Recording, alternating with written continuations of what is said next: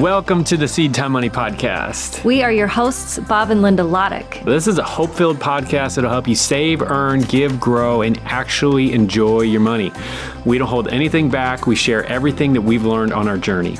Everything from being 100% broke to paying off our house by age 31 to finding work with purpose to giving more than we ever dreamed possible, all while having a blast on this adventure that God has led us on. And if you want to achieve true financial freedom and design a life of eternal impact, this is the show for you.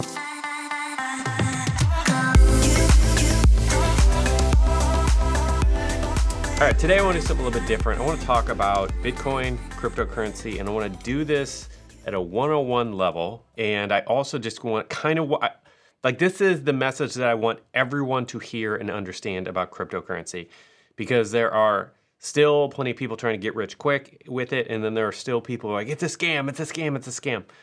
And uh, I found this article in the Sound Mind Investing newsletter, which is a financial newsletter, a Christian financial newsletter that I have been um, getting for the last 10 years or so. I really like them a lot as an organization. And this article, I think, is man, I've read so much stuff about cryptocurrency, and I feel like this article like hits the nail on the head and is just the best thing that I want people to hear. And so I want to read this entire article. It's a long article, but I want to read that to you now because it's just so good. And if you want to go sign up for the Sound Mind newsletter, um, I recommend doing that. It's a great investing newsletter that you might want to check out. But this article is by a guy named Mark Biller, and um, and like I said, it's a longer article, but there's just it's so good, and he says everything exactly like I wish I could say it. So I'm going to go ahead and read that to you now. Tell me if you've heard this one before. And unique new technology is created. Over the next decade or so, develops and grows among a small group of passionate enthusiasts. Outsiders start to hear about it, but don't really understand much, partly because it's so technical, but also because it's tough to imagine how this new tech is relevant to their lives. Eventually, however, the balance tips, and then all of a sudden, seemingly, everyone is using it. That general outline describes any number of technological breakthroughs personal computers in the 1980s, the internet in the 1990s, mobile computing since then. These are relatively recent examples. History is filled with other technological innovations that have followed the same pattern the telephone, radio, television, and nuclear power, because even Einstein himself said it was impossible, and so on. Which brings us to cryptocurrencies, Bitcoin and the like. You've almost certainly heard of them. You probably even know someone who is into them, but we're still early enough in the adoption curve that most people don't understand them or know what the fuss is all about. Of course, a key question for investors is whether this new tech frontier, one that is attracting massive amounts of investment capital and many of the best and brightest minds in computer science, is a transformational new technology or not.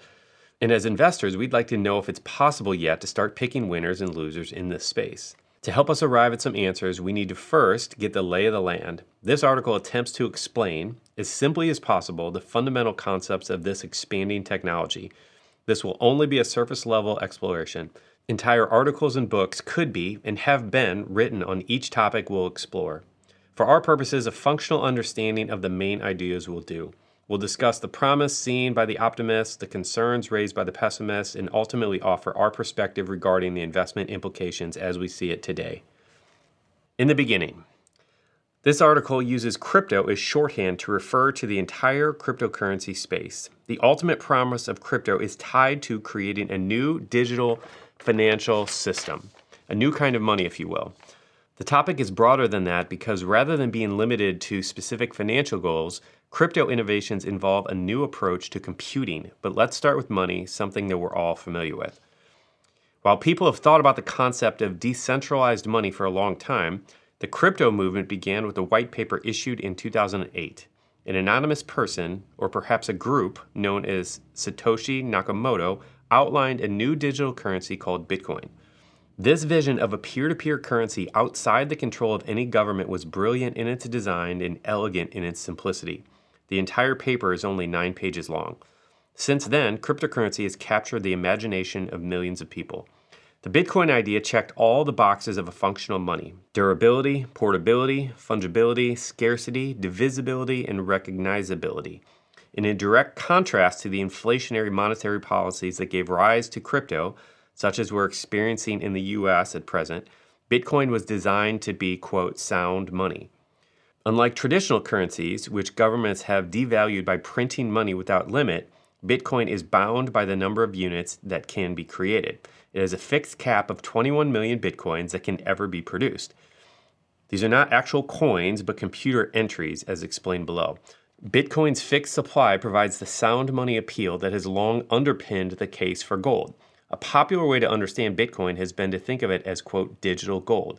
Useful for many of the same reasons people like gold, but with potentially enhanced utility. Bitcoiners and gold bugs may disagree about which option is better, but they share many beliefs and concerns, which is what typically has led them to one of these two sound money alternatives in the first place. There's no question that Bitcoin has an incredible success in terms of attracting people to its cause. As the table to the left shows, the value of Bitcoin has raced ahead at an astonishing pace since the first digital Bitcoin was produced in January 2009. As more people have bid for the slowly growing supply of available bitcoins, the price has risen dramatically. Though, as we'll explore later, this growth has been accompanied by staggering volatility. Notably, Bitcoin has become many things to many people. To the people of El Salvador, it's now legal tender, usable for anything they would otherwise use their national currency for. To many in wealthier nations, Bitcoin is a store of value against inflationary policies and monetary debasement. And let's be real, based on the returns shown in this table, it's also been a speculative investment for many. Often overlooked is the appeal of Bitcoin and the rest of crypto that we're about to explore to the world's middle and lower classes. Upper class Americans are overbanked. We throw away unopened offers for new credit cards and loans and may lament that the new building going up nearby is yet another bank branch. Most of the world isn't like that. Bank services aren't available to much of the world's population. Therefore, a digital currency that can be sent instantly across the globe at minimal cost is an incredible breakthrough for someone now paying 10 to 15% of their income to send remittances to family in another country, to cite just one example. This is one reason why, despite Bitcoin having an estimated 76 million owners already, proponents expect its explosive growth to continue. With a global population of nearly 8 billion people and the real world applications for Bitcoin only beginning to be explored, there's much room for optimism.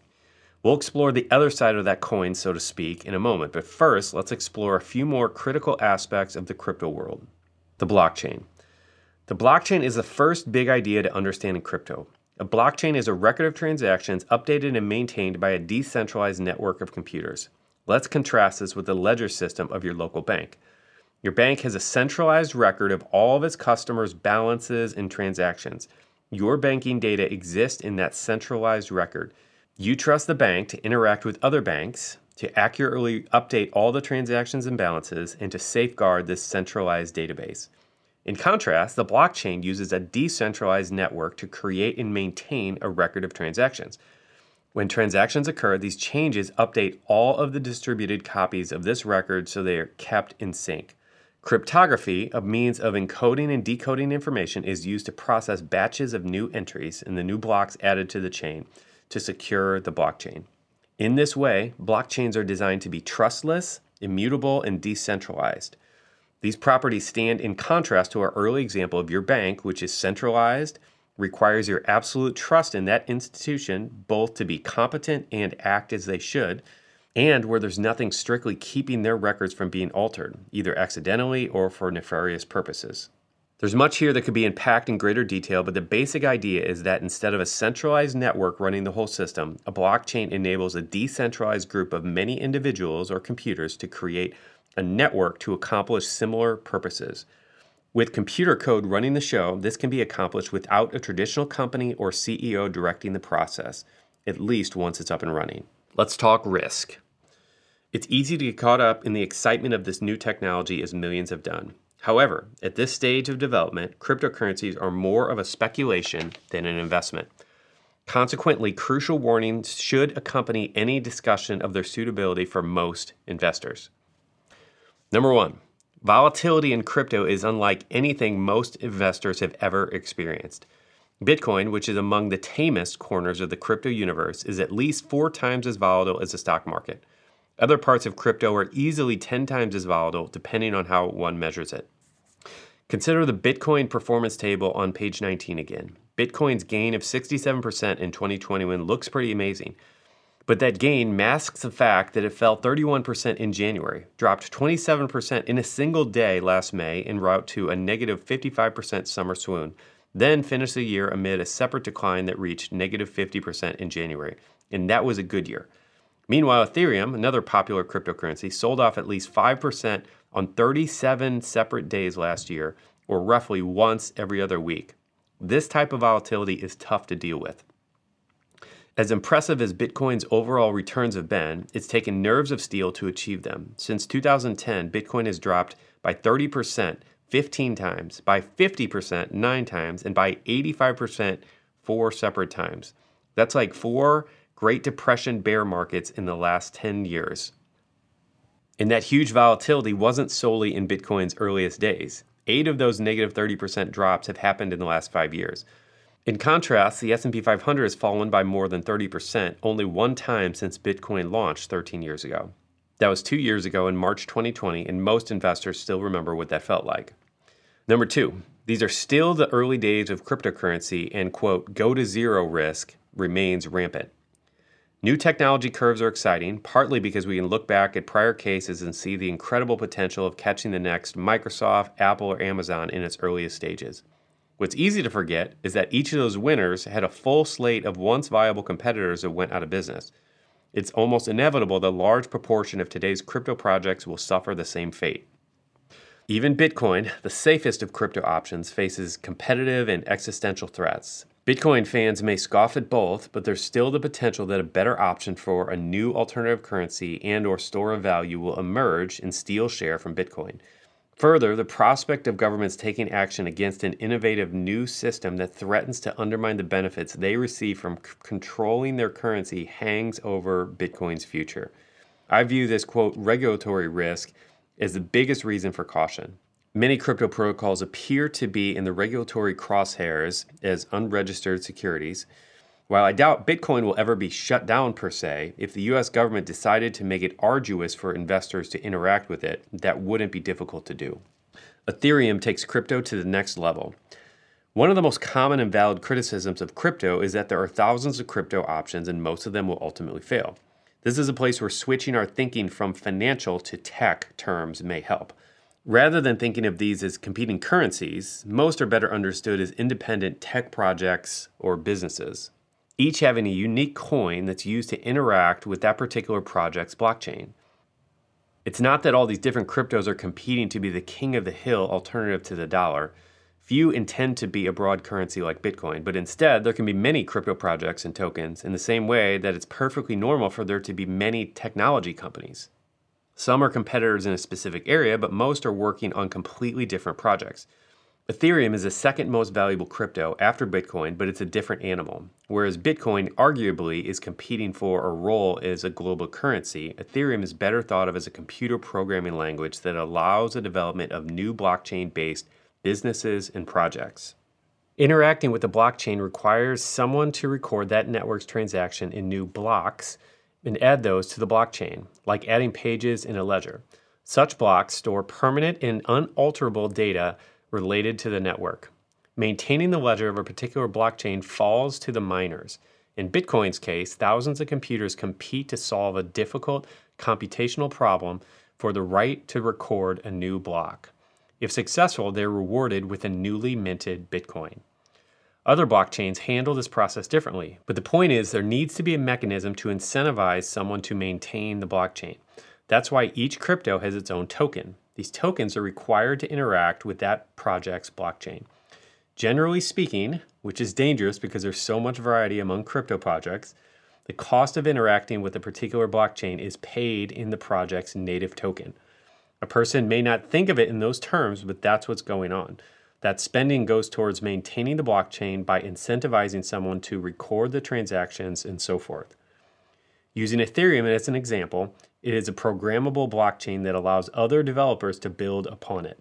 Nobody owns the Ethereum blockchain, it's decentralized. But interacting with the programs and services built on this network requires computing power. That's where Ethereum's native token, called Ether, comes in. To use a program or service built on the Ethereum blockchain, I would need to get enough Ether to pay the fees associated with the task I want to accomplish. A quick note on these tokens, since this is how much of crypto investment is done. As the popularity and use of a particular project rises, demand for its token increases, which typically causes the price to rise. So a person can invest or speculate in ETH, for example, if they expect the popularity of all the services built on Ethereum to increase. One doesn't necessarily have to use the services to invest in the tokens. Ethereum is the biggest of the base layer or layer 1 protocols that allow developers to build upon them. Others include the Binance Smart Chain, Litecoin, Avalanche, and Solana. Think of these as competing programming languages, each vying with the others by providing varying combinations of decentralization, scalability, and security. Frustratingly, this trilemma is such that these three ideals are always in opposition. Improving on one almost by definition requires sacrificing on the other. This fact explains why this isn't necessarily a winner take all competition. There may end up being multiple layer 1 blockchains emphasizing different strengths, speed versus decentralization, for example. The benefits of a decentralized finance system. If you've made it this far, you may be wondering what the point of all this is. What tangible benefit does anyone get by interacting with these various blockchains and tokens? This brings us to the world of decentralized finance, or DeFi for short. The goal of decentralized finance is to recreate the traditional financial, or TradFi, system with decentralized alternatives. So, any function now done with the traditional financial system, like borrowing, lending, insuring, saving, investing, etc., likely has multiple crypto projects competing to provide that same function using a decentralized blockchain. Interestingly, financial services is one of the last major industries to be disrupted by the internet. Sure, we all do financial transactions over the internet today, but fundamentally, the services themselves are all run through centralized gatekeepers who extract tolls or fees for interacting with the system. Simply put, the object of decentralized finance is to replace those toll booths with decentralized alternatives so that the massive amounts of money that goes towards financial fees in the traditional model instead stay in the system for the benefit of those using the system. For example, imagine if instead of depositing your savings at the bank and earning 0.01% while the bank makes loans at 3.25%, you could deposit money into a pool where you could earn 3% interest and borrowers could borrow at 3% interest. I made those numbers up, but that's the general idea. Cut out the fee takers and run a new financial system on digital, decentralized rails. Crypto entrepreneur Mike Novogratz uses the example of the iPhone in the App Store to help illustrate all this. The first iPhone was essentially just a cooler version of what we already had a mobile phone that made calls. Many viewed the early iPhones as frivolous, expensive, and unnecessary. But the iPhone was more than just a replacement phone. It was a platform that unleashed the creativity of thousands of developers who started building anything and everything on top of it. To use just one example, once GPS capability was unlocked, in short order we got Maps, then Uber, then DoorDash, and so on. Blockchains are similar in that we're in the early phases of seeing what can be built on top of them. Ethereum and other protocols enable the huge variety of projects being built within crypto today. As with apps in the App Store, many of these projects may turn out to be worthless. But just as an iPhone owner in 2007 couldn't imagine the extent of today's possibilities, crypto and its emerging uses hold a similar potential to disrupt the massive financial services industry and more. Investment applications. Given the cautions mentioned earlier about volatility and other risks, including regulatory risk, what should we make of crypto? First, we can't overstate the importance of recognizing that crypto is still a speculation rather than a traditional investment. That may change as the space matures, but today this space needs to be approached with the same level of caution or greater as one would take with the riskiest pieces of a portfolio. Crypto is like an even riskier version of Sound Mind's sector rotation strategy. While we wouldn't expect a sector rotation fund to fall to zero, that possibly exists within crypto especially as one ventures out into decentralized finance or even more speculative areas such as NFTs, a topic for another day. Importantly, SMI readers don't need to do anything with crypto now. Even if the optimists are right about crypto disrupting traditional finance, it won't happen overnight. Instead, we'll see it evolve over the next 10 or 20 years. Much as investing in the internet didn't require placing speculative bets in 1999, the same is true with crypto today. Approaching it this way won't get you in on the ground floor of the next Amazon, but neither will you end up with a chunk of your capital evaporating along with the crypto equivalent of pets.com. For those who still want to engage with the space despite the significant risks, I'll write soon about how one might go about doing that. Just be aware it's not as easy to go beyond the most basic of investments, i.e., like buying the biggest tokens like Bitcoin or Ethereum through a regulated US crypto broker such as Coinbase. Although the potential benefits of using decentralized finance are attractive, earning higher rates of interest on savings, etc., the interfaces are difficult and even dangerous for most people to navigate. The computer code of many projects are new and relatively untested. As a result, there are occasionally security holes that allow hackers to steal money. Simply put, the tech isn't yet ready for prime time. The decentralized finance world may trumpet the opportunity to, quote, be your own bank, but do you really want that responsibility? Before it's ready for general use, self custody needs serious improvement in user interfaces and ease of use, especially given the finality of most crypto transactions where there's no going back once actions are taken. That said, this article should be interpreted more as a quote, it's still early, so be careful warning, rather than an indictment of the crypto space. Early tech cycles always take time to develop to the point where general population can use them easily and safely. I suspect few of us understand the TCP, IP, or any other internet protocols we interact with every day. We just take out our phones and sit at our computers and accomplish whatever task we've set out to do. Eventually, interfaces and safeguards likely will emerge in the crypto world that will allow easy interaction. Blockchains, tokens, and perhaps decentralized finance seem likely to cause significant changes to the financial world. It'll take time, but there is little question that disruption is coming to the financial services industry. One day we'll be using crypto related services and evaluating a new slate of investing opportunities. But we're not there yet. The risks remain high. Still, you can be sure we're keeping a close eye on the emerging sector and we'll report further as appropriate. So that's it. And like I said, I loved this article. I thought it was one of the, even though it was really long, one of the most succinct ways um, for a beginner to understand this whole crypto thing and where it's going. And I have the same cautions that the author Mark Biller has, but also the same optimism about how it's going to impact and change our future. And um, we're just in the messy beginning stages where there's a lot going on. And so, for me personally, I've talked about this um, in some of our other courses, our investing course, and things like that. I do own a good amount of crypto at this point, but as a percentage, it's a very small percentage of my portfolio as a whole.